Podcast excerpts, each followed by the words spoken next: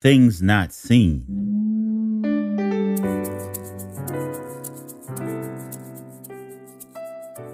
The heavens proclaim the glory of God. The skies display his handiwork. Psalms 19:1. Ever since the world was created, people had seen the earth and the sky. Through everything God made, they can clearly see his invisible qualities, his eternal power, and his divine nature.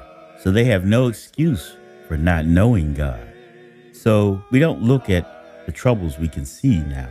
Rather, we fix our gaze on things that cannot be seen. For the things we see now will soon be gone, but the things we cannot see will last forever. Faith is the confidence that what we hope for will actually happen.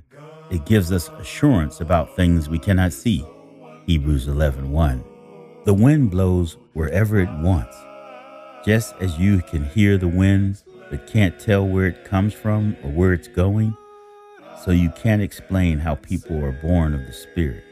There are things which the Lord has not revealed to us, but there are things which the Lord has made very plain. He gave them to us, and they are for us and our children and our grandchildren. They are part of our heritage forever. God reveals mysteries that no one else can know, and He sees what to man is hidden in darkness. He's the source of all knowledge, and He floods the world with the light of understanding. Oh, the depth and richness of the unsearchable wisdom and knowledge of God. How far beyond our human understanding are His gracious decisions and His ways of carrying them out. As Isaiah says, who can explain the way God thinks? Or who can counsel him how to do things? And Job says, Who has given anything to God that God should repay him? God has made all things. Everything begins with him, comes to us because of him, and is used by him to work out his purposes.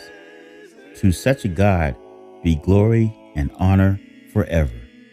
It is for us to trust in things not seen. For information on this and other topics, please contact us at llhinc at gmail.com. That's llhinc at gmail.com. This is Fred Murphy from Lifelong Health in Atlanta, Georgia, saying bye for now and be blessed. My God all of